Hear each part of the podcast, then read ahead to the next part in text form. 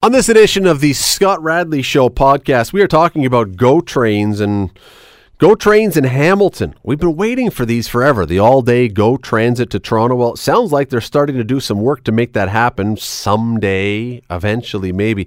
Uh, Councillor Sam Merulla joins us to talk about how come it is that every single transportation project or debate in this city seems to drag on forever. We'll talk about that.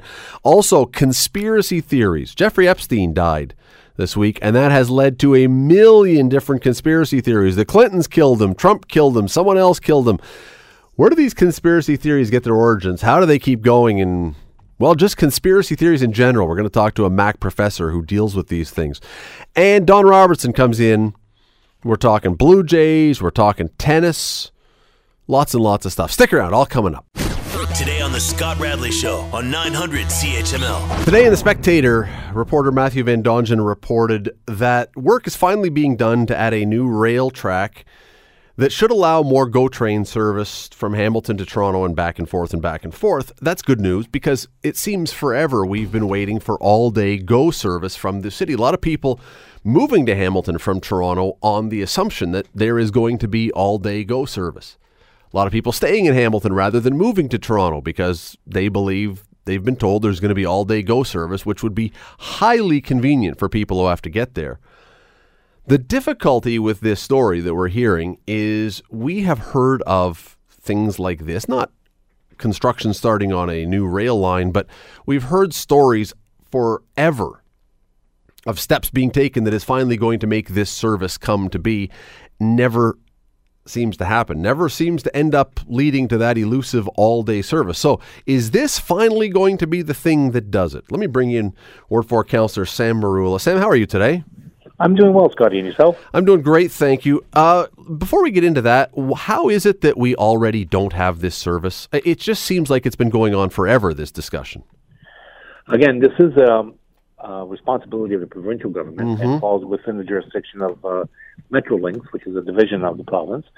And we as a council have been uh, screaming uh, for all day GO service uh, for a number of years the the issue has fallen on deaf ears from the province, and uh, from their perspective, they've encountered some obstacles, particularly um, CN and, and CP, who own uh, the right of ways of most of the, the lanes or the rail lines themselves, and negotiating um, access to those lines. And I think in this particular case, there has been some construction and trying to expand the, the, network to accommodate more trains, which is good news. And obviously, it can't happen quick enough. And from their perspective, not to make excuses for them, uh, but it is uh, an economies of scale uh, scenario. Uh, but from our perspective, we believe if you build it, they will come. Obviously, we have tens of thousands of people driving into Toronto or the GTA on, on a daily basis uh, that would uh, take advantage of the uh, of the all day GO service from a, from a train perspective. Keep in mind that we do have all day GO service from a bus perspective, uh, but again, it's a little bit unpredictable when it comes to making deadlines as a result of the traffic congestion and so on. But we do have all day GO service. It's just not it's not train service. I believe at this point we have four going out in the morning and four coming back uh, in the um, in the evening. I can recall when I worked at Queens Park, Queens Park back in the day, uh, there were only three. So we really haven't, um, or the province hasn't uh, expanded the network uh, significantly even since 1995. So that does speak volumes, and the time is now. And I think we recognize it, and they recognize it. It's just a matter of building a system to accommodate it. But give them credit; they did build uh, the new um, um, James Street North uh, location, which obviously speaks volumes, as well as the Centennial location, which is under construction. So the capital investment uh, has been made, and now the secondary component is to make more of a capital investment to tie into their operating uh, increase of service. The and you're right. I mean about those capital investments in the stations that have been built. Although, as Matthew points out in his piece, uh, the the new West Harbour one, the one on James Street North, is is used so little that it's uh, half of it is closed most of the time. Seems like an odd strategy to build something and then not have something else ready to go with it. Like it, it to get to the point, and you're absolutely right, Sam. This is not a city problem. You guys have been fighting for this. This is a provincial thing. But you guys have been screaming for this, and previous councils have been screaming for this. And I'm just wondering how this continues to fall on deaf ears. Again, only they can answer that question. But I, I must say, though, that again, they've been encountering some difficulties negotiating uh, access to, to, to the lines themselves with a number of the owners of those lines. Firstly, secondly, um, they they have taken some steps to try to um, to, to, to increase that capacity, which they've done. But the good news is that they've actually built the stations, so those stations aren't going anywhere. If anything, the next phase, and it is a phased approach, uh, they, they made the capital investment in both the Centennial Parkway location as well as the James Street or the Harbourfront location. Uh, and ultimately, once the, they increase the service, which I suspect they will in the very near future, as they've announced, uh, we're going to see significant uh, investment in this community over and above what we're already seeing. The downside is the gentrification will be compounded. Property values will increase significantly when all day gold uh, does arrive to Hamilton. Uh, so there will be uh, some people that fall through the cracks even more than they are today. So uh, if you're going to buy property, this is the time to do it before they have the all day gold service. To be honest, Sam, here's the whatever number you want to put 50 million let's put a 50 million dollar question i don't know whatever number you want to apply, apply, to it. It seems that whenever we talk about transit in this city whether it's a federal thing a provincial thing a municipal thing whether it's lrt whether it's red hill creek expressway whether it's hsr whether it's go it's always a struggle. Why is why is transit such a headache in the city of hamilton? Well i think there are a number of uh variables at play. One being that in Hamilton, unlike other major cities like Toronto or Montreal, Vancouver, as examples, uh, and having been born and raised in Hamilton, it was never cool to use public transit in Hamilton.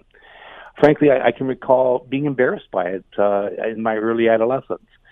So there's a cultural aspect um, that exists in the old uh, perception of, of, of, those that were born and raised here or, or came here early on.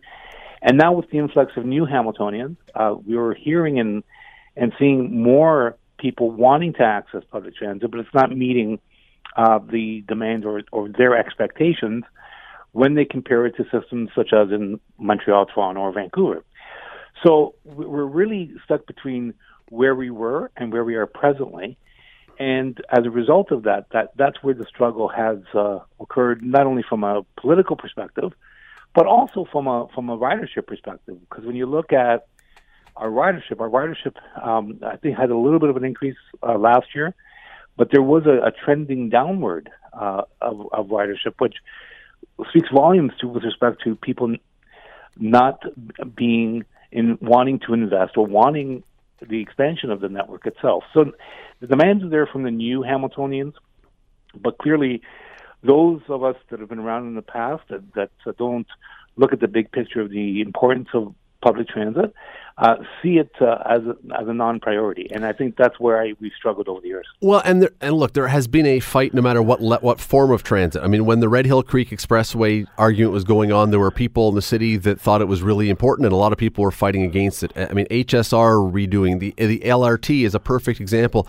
I don't know if it's the geography of the city. I don't know if it's how spread no, out the city is. No matter where you go, that's listen. We're we're not an anomaly. So, uh, in many ways, no matter where what city you go to, you can pick any major newspaper from any major city in North America, even the world for that matter, and you're going to find that every single issue there's there's going to be two sides to every issue, and there's going to be opposition, and you have the media playing a role in, in, in putting fuel on that fire in order to sell more newspapers or have more listeners on your radio programs. At the end of the day, it's it's part of democracy. And uh, uh my wife's from from Nice, France, and we just came back visiting my in-laws. Same kind of thing in Nice, um, and following the local politics. It's identical, just just a different language in a different place, and people are people no matter where you're from. It's not just an anomaly to Hamilton. It's everywhere. It's in Toronto. It's in Mississauga. And I challenge anyone: just go on Google, pick out any newspaper from any city in Ontario or Canada, for that matter, and you'll see that the same themes the same kind of conflicts exist everywhere. And that's politics. We know that that's politics. And that's what democracy is all about. It it just seems that in this city it's transit or getting around that seems to be our bugaboo. Other places have other things for sure. Every city is going to have things that they're going to Well, fight about. if you look at Toronto and the Gardiner Expressway, Yes, yes. And you look at and you look at the expansion of the 401. I remember when when when my father was alive, he told me the story of when they were thinking about building the 401 and debating that issue, and then finally starting the construction of it, and how people were outraged of the waste of money and how nobody was going to use that road. It's now the, the, the busiest highway in North America. So again, you're going to no matter what the issue is, no matter what city it is, no matter oh, democracy is about opposing forces coming together to find common ground. So uh, you're going to find resistance, and you're going to find those that are champions on every issue. And, uh, and Hamilton's no different than anywhere else. Let me put you on the spot for one more thing. Uh, we read in the story today, and we were reminded that it is Metrolinx that's behind this and would be working on this third track to get the GO train going. Metrolinx is also involved with the LRT. There are those who hear the name Metrolinx and already their teeth grind a little bit. Do, do you have full faith in Metrolinx to get this thing going? Uh, of course, uh, it, again, it's an extension of the province. Uh, Metrolinx uh, is, is a huge entity of the province, and um, with with huge operating uh, responsibilities and finances. And of course, when you're trying when you're trying to build a 13 kilometer uh, rail line uh, in the oldest part of the city, that's like putting a circle into a into a square. It's not easy, and when you're then fighting with um, the class warfare that it creates between the suburban and the urban, um, and the ideologues on both ends of those spectrums, it's not easy either. But government's not supposed to be easy. It's if it were easy, then everyone would do it, and everyone would be involved, and everyone would be happy. But that would be utopia, and that doesn't exist. So. Uh, at the end of the day, uh, everything's moving in in, in the direction, and ultimately, it lands exactly where it's supposed to land because democracy might not be perfect, uh, but it's the best scenario and has been proven to be the best governance in the world. We we have to run now. Uh, by the way, if you can make all those people listen to the radio show and buy the newspaper, as you say, for this topic, we're all for it. Bring bring them all in. There's lots of room here to listen. Uh, Sam Merulla, Ward Four Councillor, appreciate the time today. Thanks for doing this. Likewise, Scotty. Take care. You're listening to the Scott Radley Show podcast on 900 CHML. You heard that over the weekend Jeffrey Epstein died. Now, the official version is that he committed suicide in a federal jail while in a cell. But there are an awful lot of people, an awful lot of people who are not accepting that official version. Now, as a little background, you may have read about him. He was a multimillionaire with an alleged, what do we say, taste for the sexual favors of young girls. He had a private retreat, he had a plane, a private jet that apparently stuff happened on, he had a private island that was nicknamed Pedo Island. Based on the stories we've heard, not a good guy. And that all is very gross, but it's not really why he was in the news this weekend. The reason he was, in addition to being in jail, is because he was a very well connected guy. Over the years, there were numerous stories of and rumors of other very powerful men joining him in some of his unsavory activities. And recently, when he was arrested for child sex trafficking, some of the rumors came back to life. Now, a couple weeks ago, he apparently attempted suicide. He was revived. On Friday, here's where things get interesting. On Friday, a dossier or some file is opened, is released, and the names of some very powerful men leaked out from those records Prince Andrew, uh, Democratic Senator Bill Richardson, others. Day later, suddenly, Jeffrey Epstein is dead. Now, stories we've heard, and this is where it really gets weird, say he was taken off suicide watches, cellmate was moved within the previous 48 hours, video cameras around his cell suddenly weren't working, the staff were overworked and didn't check on him, on and on and on and on. It's led to endless theories that suggest he didn't commit suicide, but he was silenced. The conspiracy is alive and well. Mark Busser is a McMaster political science professor who teaches a course in conspiracy theories, fake news, and critical investigations. He joins us now. Mark, how are you today? Not bad. Thanks for having me. I'm always glad to have you on. Love having you on here. Now, I want to make clear I am not a conspiracy theorist. I believe in one conspiracy theory, and that's it, and that is that Lee Harvey Oswald didn't act alone. He was involved, but didn't act alone. But all the other stuff, 9 11 and all the rest, aliens, everything else, I'm not. But I got to tell you, this one is weird enough that I can't fully dismiss absolutely every single part of this and say, I'm confident that nothing is happening here. Am I crazy? I don't think you're crazy. Um, I think with this case in particular, a lot of people who have been paying attention to the case, including a lot of us uh, folks who study conspiracy theories and are a little bit skeptical about a lot of the trends we see, a lot of people have some tough questions, and I think that's because so much of the available confirmed evidence is so unsettling. Yeah, I, I, am and again, I'm defending myself here, but I'm not convinced that you have to be wearing a tinfoil hat to ask some hard questions and not be convinced with the official statement on this case.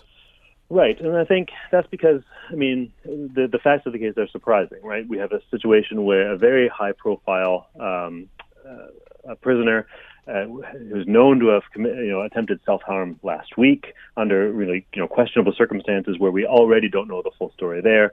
Uh, to then commit suicide over, over this past weekend, Im- immediately people were ready with the conspiracy theories, partially because they had a, a, bit of a dry run last week when Twitter and other social media networks were speculating uh, a lot.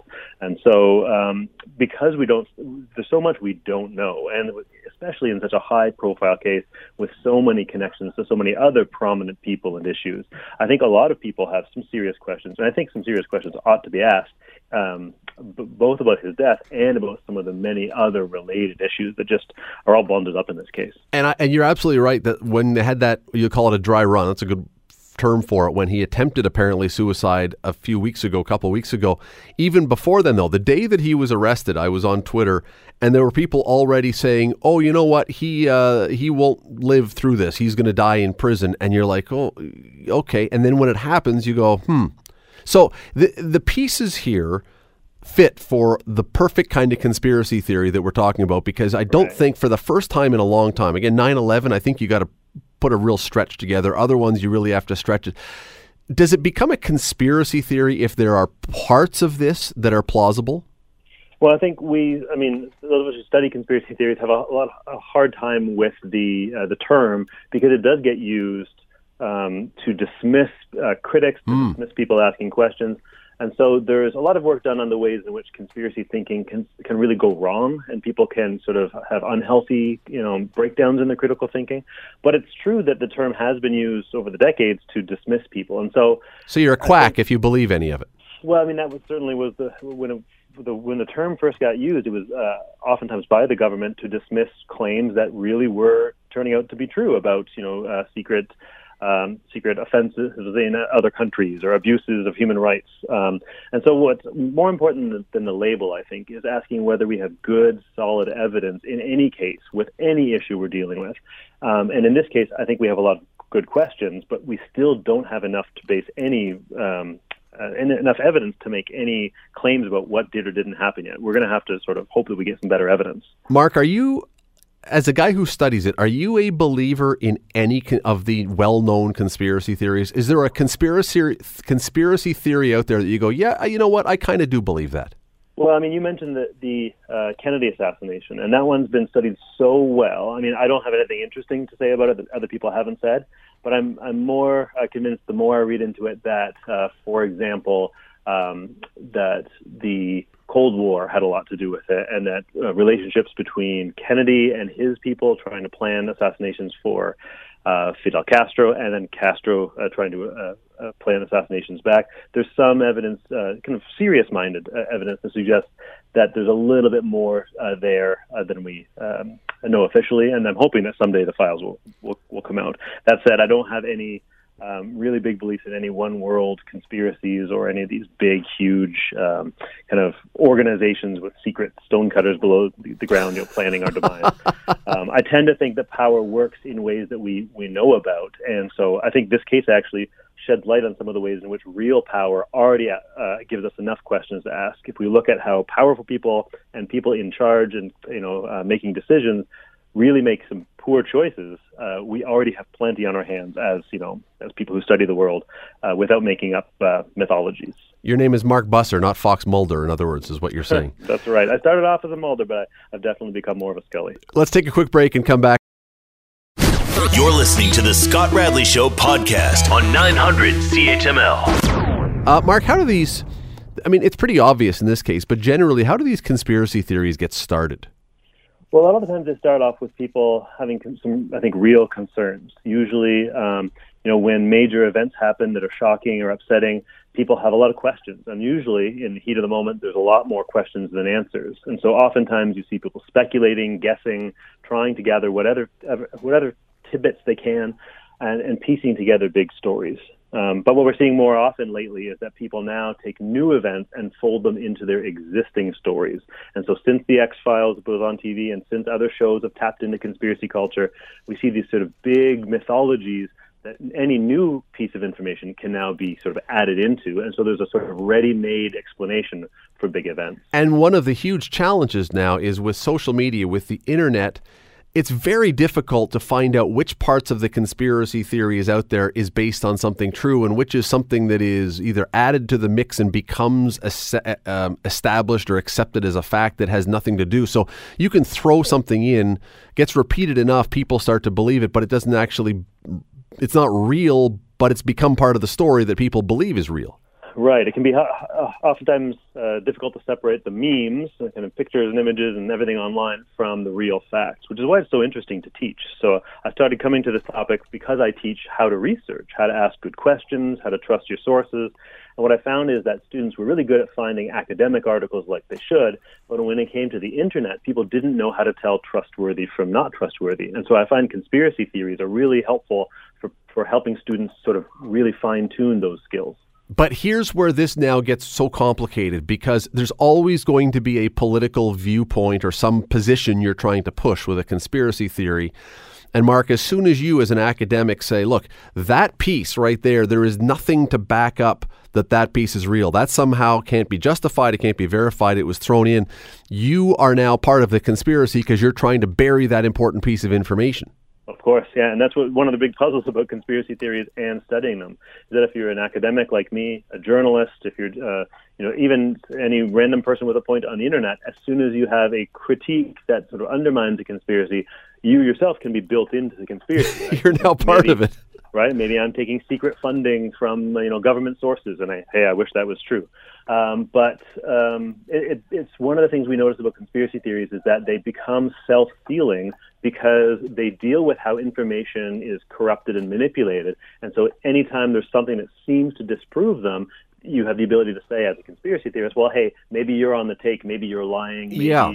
This evidence is really part of the bigger uh, mirage and this is it makes it very hot, difficult to have the conversation. So l- let's play a little game here for a second. Let's say with the Jeffrey Epstein story that they do an investigation, they say they're going to uh, the sort the officials dig into this, and let us say they find some evidence that someone did do something wrong here, and either allowed him by looking the other way intentionally to kill himself, or that there was someone who did something to him.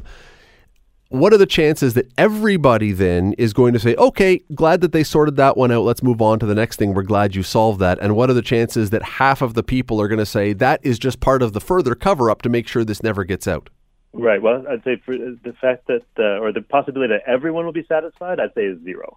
Uh, there's always somebody with another story or another sort of version of events, but half is is is uh, doable, and partially that's because I think the available facts of this case, um, kind of the unsealed testimony we're hearing from the from some of the witnesses or from the victims, uh, the fact that many uh, people still will probably be charged and that were involved in the case who are still alive and can still give uh, testimony and give their defense. I think we will find out more information. I think there are going to be some really tough questions asked both about Epstein's crimes and about the circumstances at the uh, at the, the, jail where he was uh, found dead. And I think we're going to find a lot of stuff that's um, less surprising and more familiar about underfunding of prisons, you know, kind of overworked civil service um, employees, and about powerful people thinking the rules don't apply to them and finding ways to escape justice when they're finally caught, as we saw in, with the plea deal back in 2008, where Epstein was famously sort of uh, investigated. Of 50 or so witnesses, uh, 50 or so uh, victims came forward, and yet he had this plea deal that protected him from uh, federal prosecution, which a lot of people have rightly asked big questions about. The biggest problem to me with the whole conspiracy theory idea is uh, you're absolutely right. I agree. I think that whoever's on the side that this doesn't favor within the conspiracy is going to say that the conspiracy still exists.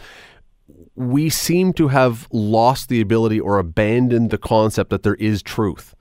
Truth is now whatever we want the truth to be, and half the people are never going to believe the truth. And how do you how do you run a society? How do you convince anybody of anything when truth becomes malleable and it becomes only what you want it to be?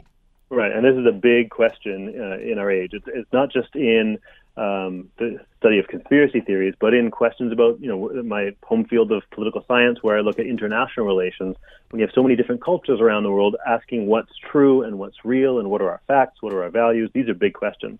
But I think the best we can do is find ways to have conversations, to investigate evidence together, and figure out, even though we disagree about a whole bunch of things, where do we share our, our you know, our methods of doing science, of doing journalism. And I think the better we get at learning how to consume journalism, how to consume the news, how to follow the law, how to understand how power works, the better we can sort of agree about the principles we use to tell nonsense from good sense. I'd love to keep talking about this for an hour because I think everyone would listen to it as well because it's a fascinating story. And I would guarantee that whenever this thing gets resolved, half the people in the country are still going to believe that something is being covered up. Uh, Mark Busser, McMaster Political Science Professor, always appreciate having you on. Love having you. Thanks for doing this. Thanks a lot. I appreciate it, Scott. You're listening to the Scott Radley Show podcast on 900 CHML. Don, thanks for coming in today. Scott, glad to be here. It's been a while. What have you been doing? Cutting the grass. I saw some pictures. You were cutting the grass and Yeah, property. Your place looks lovely. thank you. Just waiting to come back in here. Yeah, Oh, we've just spent a biding week. time. Spent a week in Muskoka and uh, need some more time off because the real estate business has been. Uh, we've been busier than we have been in the last three years, and uh, the market's good. The market's normal, and that takes time. And when I do get a few minutes for our hobby, we are recruiting some hockey players because we're going to host co-host the Allen Cup this year with the Hamilton Steelhawks, as you know. So we have to get bigger and better, and we're doing that. Uh, every week we seem to get a little bigger and better. I got to tell you this because my sister right now is well, they're on their way home, I think, but they were in PEI for the last week. Their family was out there enjoying what PEI has. Have you ever been out to PEI? I've never been out there. Yeah, I have. Have Very you? cool. Very cool. And while they were out there, I'm texting back and forth, and she says, "I think we're going to have to buy a house out here." Yeah. And it's not so much that it's just beautiful, because apparently it is. I say I've never been there. The prices out there. We live in the wrong part of the world. The price is out there. So I went on Realtor.ca last night and I was poking around. You can get a house, an old farmhouse. I found one, an old farmhouse, 20 acres, overlooking the ocean for $119,000. I was going to say a hundred grand. And the other thing about PEI uh, that I noticed, and and Newfoundland when we played there, um, you know, everybody talks. You know, you got to go away to an island because everything's slow moving and everybody's relaxed. Well, on the East Coast, on in PEI, nobody's in a hurry to do anything. First of all, it's an island, so you're not rushing, likely going ev- anywhere every day. And it's true, they've got acres, and you can drive by miles and miles of potatoes and but it's low key, and it's all supply and demand. So apparently, the island isn't going to fill up anytime soon. Well, I, you know what? It it, uh, it it seriously made me think. It seriously made me think about a retirement place out there. I mean, I'm not going to go live there now. It's hard to do a radio show in Hamilton from the shores of PEI. Uh, they have a lot of technology now, and the interesting thing, I, I think that the, the the thing that surprised me a little bit that hasn't driven real estate prices in places like PEI is the fact that uh, WestJet and Air Canada you can get around pretty easily now, and it's not going to cost you an arm and a leg if you book ahead of time, and you know everything seems to be a little bit closer now, so. It's not impossible to spend Not impossible. three weeks out there. The problem is, it's not like it's a handy place to have a cottage. So you got to buddy up with a local handyman because Yep. you're not going to be checking the pipes in the wintertime. If I ever did move out there or get a summer place out there or a cottage out there or something like that, I tell you what I'm going to do. I'm going to buy a bunch of Hawaiian print shirts and get myself a red Ferrari. Call myself Magnum PEI. Well, you'll, otherwise you look just like them. That's right. So the other thing I did, you asked me what I've been doing. So thank you. I'm going to ask you what you were doing other than going to the Little League World Series, which seems to have been a resounding success if you're not basing it on who won. Um, I'm glad to see BC win and not the guys that are sound like they're a little suspect from Quebec. But uh, went to uh, the Hamilton Cardinals opening playoff. Oh yeah. and very been to a game before? Never. Never seen a hardball game in my life other than the Blue Jays. Didn't play hardball as a kid. Grew up in Lynden. Uh, there's no mounds out there. Everything was fastball. Yep. And uh, never had any interest in it because we didn't play it, right? You don't, you don't, you're not exposed to it. And I said to Suze, I said, you know, I'm going to go she kind of looked at me. She said, all right. So I hop in the truck and wheel over and I was absolutely delighted. The ball was very impressive. Uh, the skill level was outstanding. I mean, I was suspecting I was going to see things very comparable to senior A hockey, you know, where you have the premier athletes uh, in their 20s and early 30s performing. And uh, the thing I and, and the park was stellar. The lights. I mean, it was it was a really good experience. You know, uh, people were drinking beer in the stands, so I didn't want them to feel alone. I grabbed the beer, and it was a, a beautiful night. And And they Ran- swept, they swept their first series over Guelph. So if anyone didn't get to go, they can. Uh, I'm going to go back. I. I, I had the chance to while I was there. I sat with PJ Mercanti and, and his worship was there. Threw at the first pitch, and and uh, Mr. Mercanti was there, and, and the whole it was a good crowd.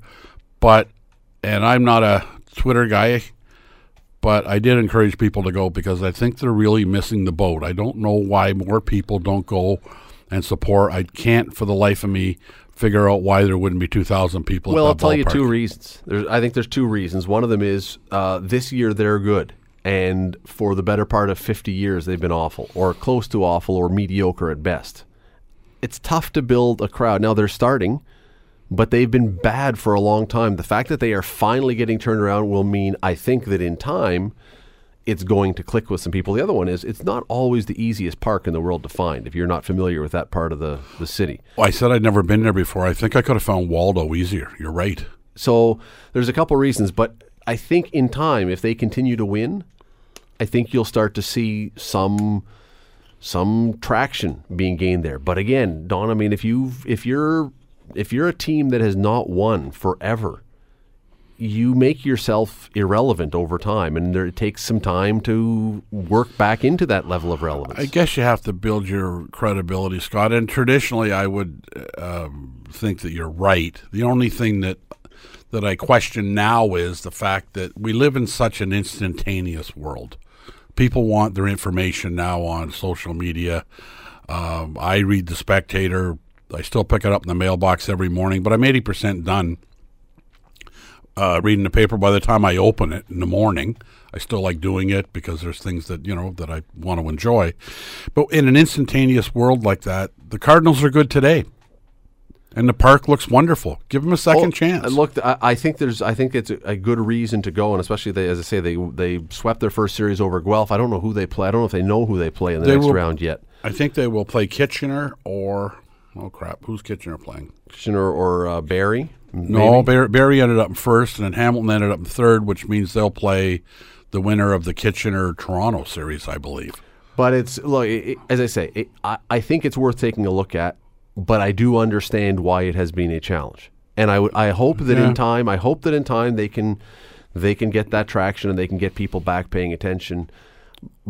But they do have look, they have 50 years of obstacles to overcome, and I don't think that's going to happen in one year. But I really do think they've gone a long way to try to to overcome some of those obstacles this Well, year, and that's I- a good thing. if if if if what I think matters, and it generally doesn't in a lot of places, um, I would give it a look. I mean, I think you'd be very happy with the uh, the caliber of entertainment and the park, and I think it's worth a look. I quite enjoyed it I agree. I agree.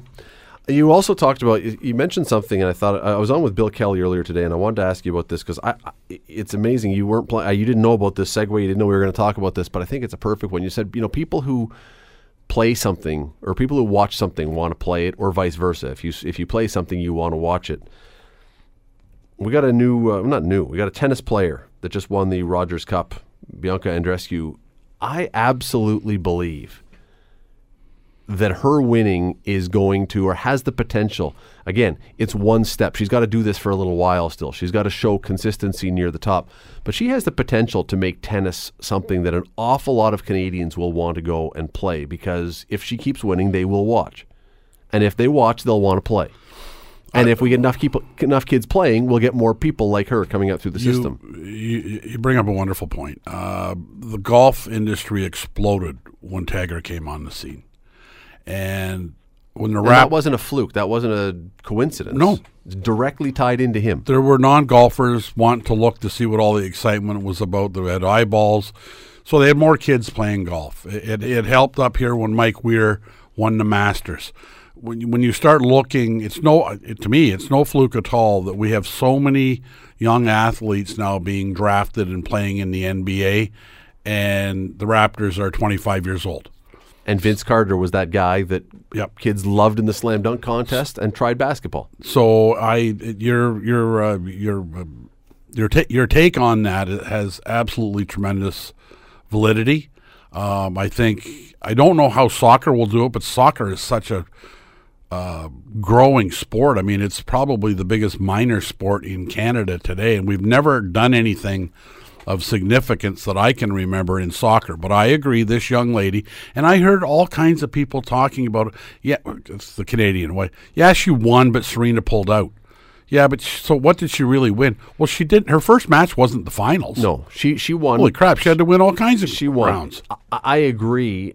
I do think that it was it left you with a slightly unsatisfied feeling because she didn't get to play and didn't get to win on the court. It doesn't take away from her championship. It just would have been way more exciting to see her win the title.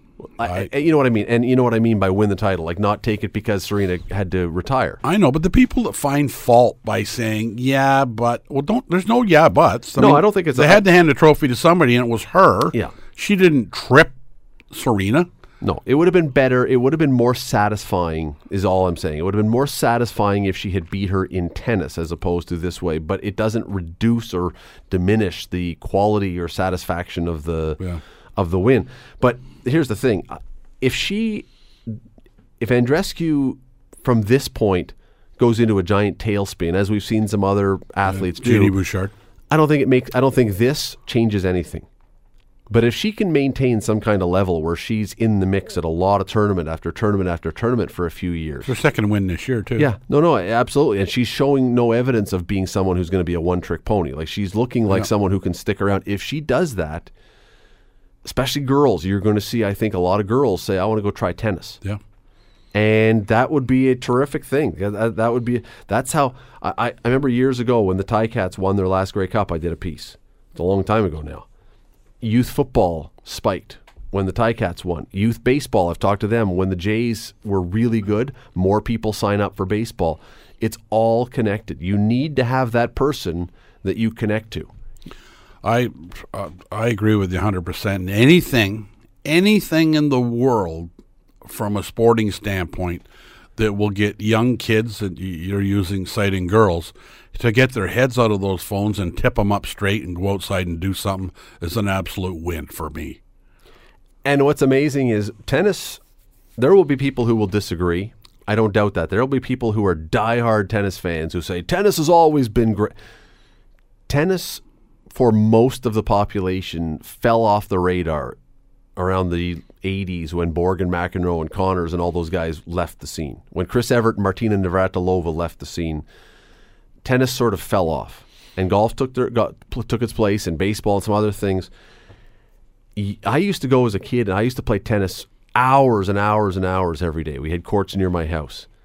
Ne- for the last 20 years, you could go anytime you wanted and find an empty tennis court, pretty much, pretty much. And the tennis courts probably were actually run down because why are we fixing them up if no one's using them? I expect that you're going to see if this is the other trick. If you're going to go try and find one, you may have to work to get a court now, and that's a good thing. That's a good sign. It- it- and if you do, build some more. They don't take that much space. Well, they don't take a lot of space. I mean, I'm, they're not, I'm sure they're not an in- inexpensive item to build one properly. But you're right. Go go out and enjoy it. I mean, there was a time when tennis was looked a little bit as the upper crest sport. Mm-hmm. Um, you had to have money. You had to wear white. And you had to wear white running shoes, and you know you had to be dressed. Still a do if you're playing Wimbledon. You don't have to be white, but you have to wear the white stuff. Yeah. So it was always a bit of an upper crest thing. It wasn't generally speaking a schoolyard thing, but I grew up in the village of Lynden and there was two tennis courts uh, beside the school. And it was always busy. And you know, Lynden's a small rural community. They built new ones back uh, at the Legion Park, and uh, you're right. I when I drive by them, you don't see anybody on them, and hopefully things like this crank it up a notch or two. we it, it seems and you can you can track the history well the, the the pattern in this country that for whatever reason it seems in Canada we need to have someone who knocks the door down to, to make other people follow behind them and again Vince Carter the example for basketball a lot of the guys who are now in the NBA just new guys all point to Vince Carter you mentioned soccer soccer's an interesting one because Again, there are going to be people who are going to disagree with this. That's totally fine. To me, part of the reason that we have yet to have that breakthrough in soccer, as you say, is because we haven't had it's it's a circle. We haven't had that breakthrough in soccer. There's a lot of people playing soccer, Yes, but I'm convinced, having been one of them, that there's an awful lot of kids who are playing soccer not because they love the game, especially at the very young ages, but because it's two hours of babysitting for mom and dad. They don't have to look after their kid and they can wear them out in the summertime. What we need is one of those moments in soccer. We've seen it with the women for sure. yeah. We've seen it in the Olympics with the women in the World Cup.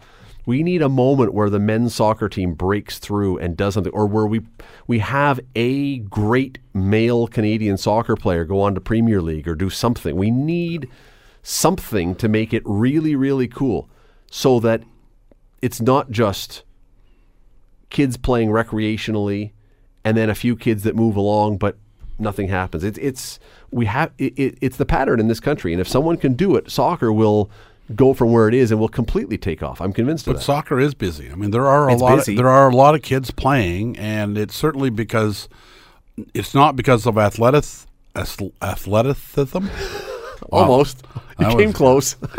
Holy crap! Not because we don't have good athletes in Canada, because we have premier hockey players. We now have kids playing in the NBA. We've got some kids playing pro baseball.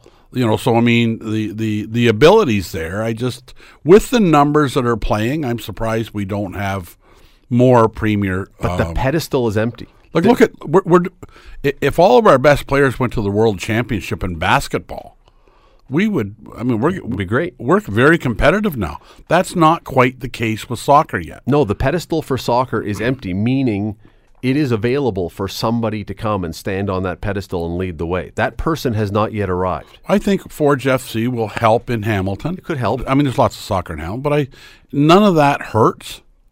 So we'll have to see. Now here we, it's been a long time, been a few years, maybe never, that we've spent this much time talking about uh, tennis. Yep. And uh, if that's what it does, then if it gets us talking about it, and uh, it'll get more people talking about it, more people wanting to play. See, I'm not even convinced. We got to go to a break in a second. I'm not even convinced that a team winning a title does it.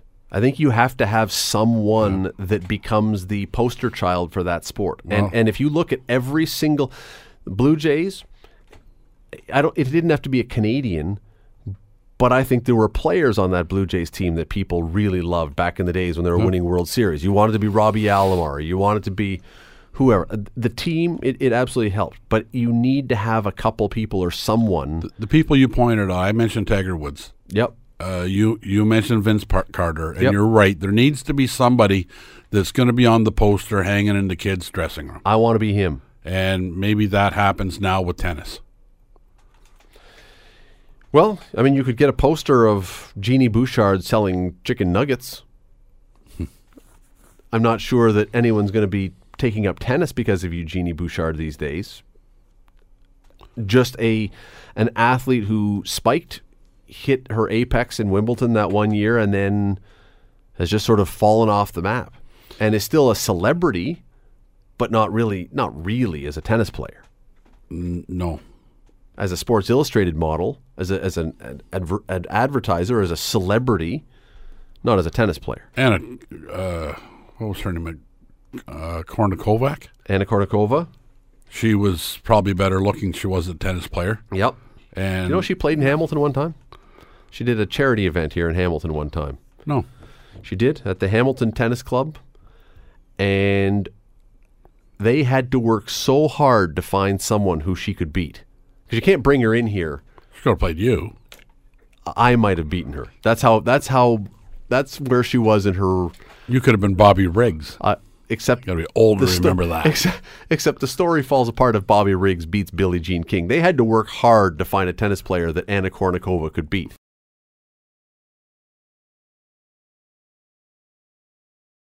Uh, Don, today the Blue Jays. I don't know if they put him on waivers today, but Freddie Galvis, who was their shortstop until Bo Bichette showed up.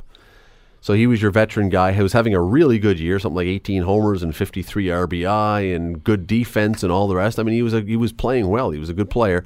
Today he gets picked up off waivers from Cincinnati, which immediately leads a whole lot of people to say, "Well, what the heck? The trade deadline was 2 weeks ago. How come you couldn't trade this guy for he's, he's having a great year. Surely some team could use a player like this. You couldn't even get some kind of prospect for this?" And once again, the anger is flashing towards Mark Shapiro and Ross Atkins, who. Here's the thing. Last hour, we I was talking about conspiracy theories. There are people, it's not even a conspiracy theory. There are people, Don, who truly at this point now believe that Shapiro and Atkins are trying to submarine the Blue Jays and sabotage them because they're looking at all the moves they're making going, what are you doing? Now, I don't think that's true. But you're at a point now. If you're the if you're the guys running the Blue Jays, you're at a point where you seem to have ostracized your fan base so immensely that people are willing to believe you're intentionally sabotaging your franchise while you're making moves. That, that's not a good place to be if you're running an organization. Well, there's a couple things. I mean, they thought he would be a real veteran presence in the dressing room, Which he was. and a good leader. You're talking. You're listening to the Scott Radley Show We're gonna need him around podcast on 900 help 'em, CHML. Gutted the team, but you got smoke, and you got you need a couple around, right? And so that was the story. That's that's what they were selling at the time. And now it looks like the only two people on the planet that really truly understand the rebuild of the Toronto Blue Jays are those two. Shapiro and Atkins, and they're not doing much of a job to sell it or convince anybody they're on the right track. See, that's the problem. They may be doing. I, I, I, don't know. They may be doing the right things to do the rebuild of the Blue Jays, but man, they're terrible at explaining it. they they are they don't do it well, and we all well we don't all remember because everybody won't remember when the Jays were getting built into their dynasty days, and Pat Gillick was called Stan Pat, and all of a sudden he started making moves, and he never missed a step. He he was so good at it that even if he made a mistake, he overcome it with the next big move. And uh, But Pat Gillick was never. I never got the sense, and that was I watched all along there. I never got the sense that even though people may have been frustrated with him, I never got the sense Pat Gillick was disliked. Well, I and and there's a there's and there's a bit of a difference between disliking how people deliver the message at at that level in pro sports and believing in them. So they may not have always liked what Pat Gillick was saying, but I think they had a quiet confidence that the right guy had his hand on the tiller and he was going to get us where we wanted to go. Now, and er- he did not suffer the dislike that these pair are faced with right now. But you know, there were people going, "Gee, if you know, if he'd make a couple moves," but nobody hated him, nobody distrusted him.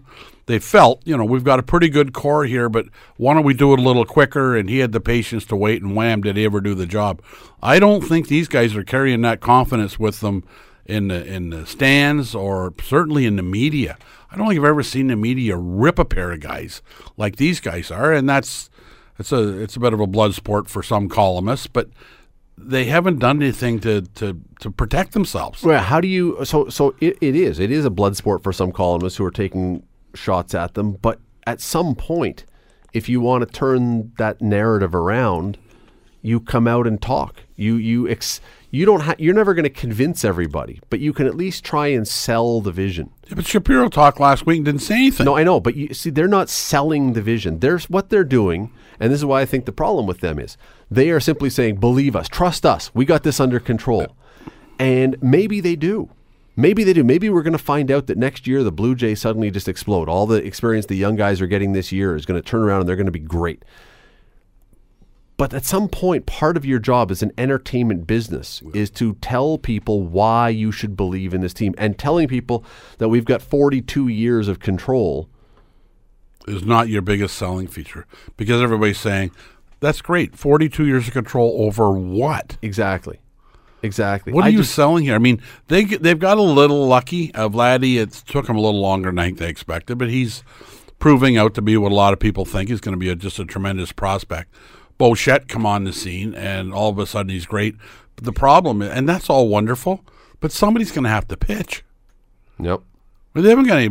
They don't have any AAA prospects that are going to come up and mow people down. Maybe they, maybe these guys are smarter than everybody else. But you're right; they don't sell it well. Here's the other part about this that I really am struck by, and I don't remember this happening too often. Maybe with John Ferguson Jr. with the Leafs, maybe with Rob Babcock of the Raptors, the guy who traded Vince Carter.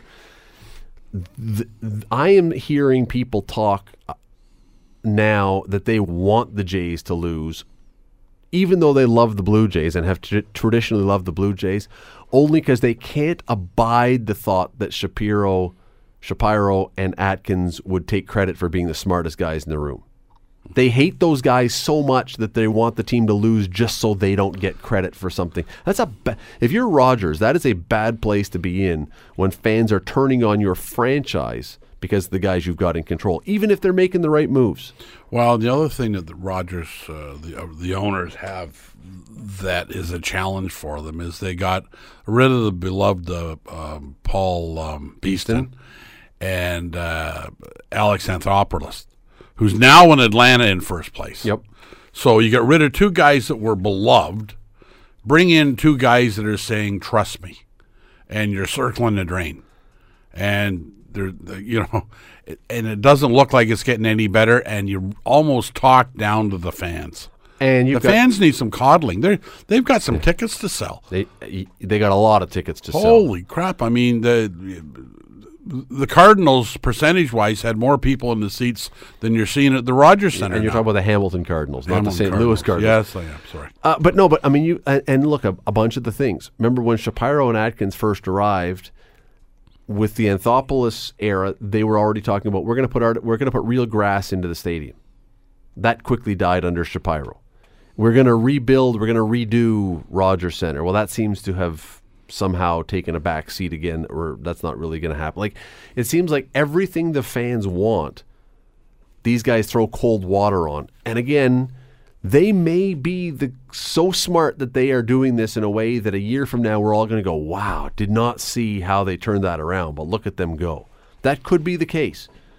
But man, it's it's as if they're tr- I've said this before. It's as if they're trying to tick off the fan base. It's as if they've come in and they've said, Well, if that's what they're trying to do, is working very well. it- it's as if they've well, they have made no effort to try to ingratiate themselves to the fans. That's the thing. They've made since the moment they've arrived, they've done nothing to try and sell themselves and their vision to the fans.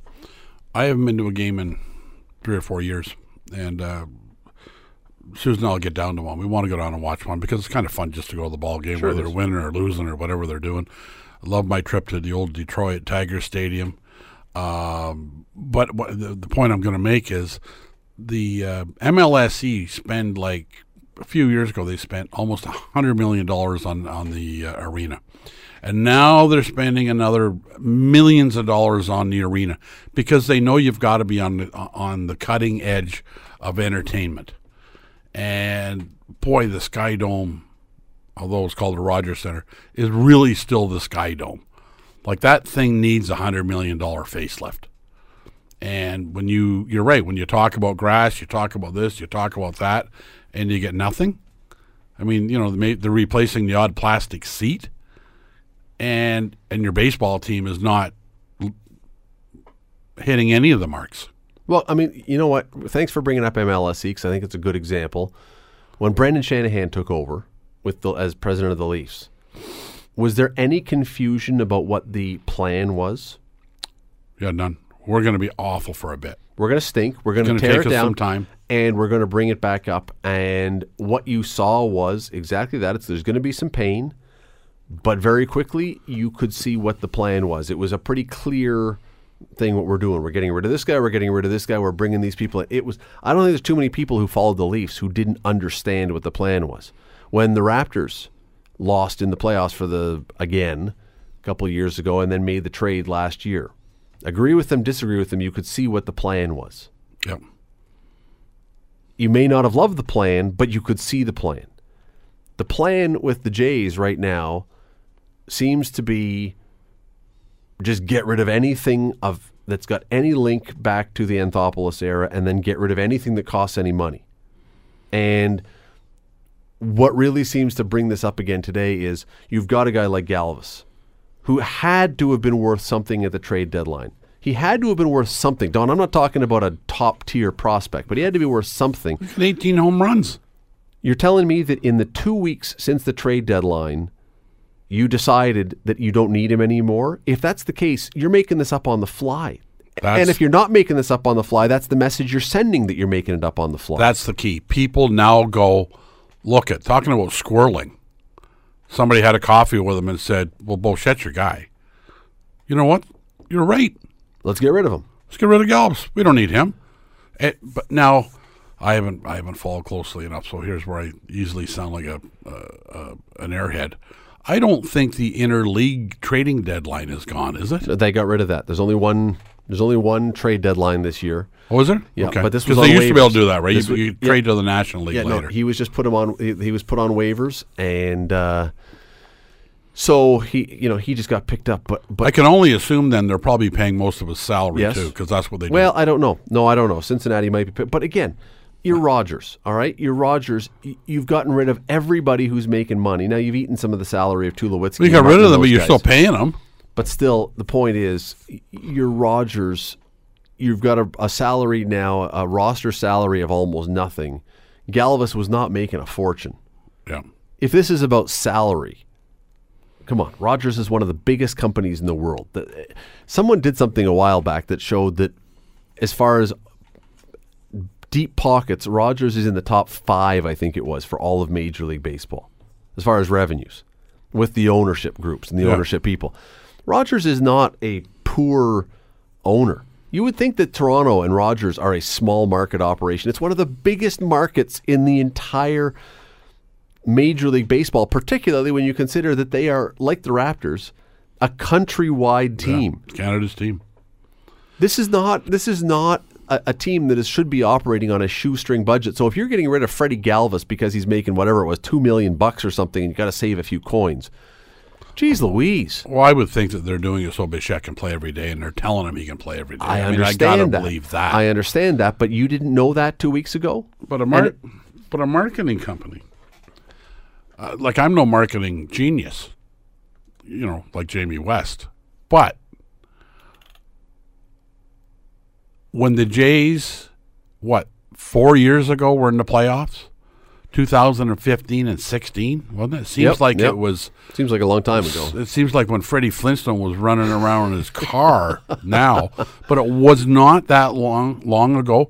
And Rogers uh, telecommunications, like their cell phones and everything else, were dining out on that success. 45,000 40,000 people in the stadium every night, maybe more. Over a million viewers every night on TV. Advertising revenues to go with that. If you've got 40,000 people in the stadium, how many beers are you selling and hot dogs and everything? Like you cannot tell me right now that they are not losing money relatively speaking. They may be saving money on salaries, but they've lost an awful lot of revenue. But I talked about it earlier when we talked about uh, well, we talked about the Hamilton Cardinals and said you should go and, because we live in such an instantaneous world now. Do you know how many millennials would be going? I'm getting rid of my Rogers cell package. They get mad.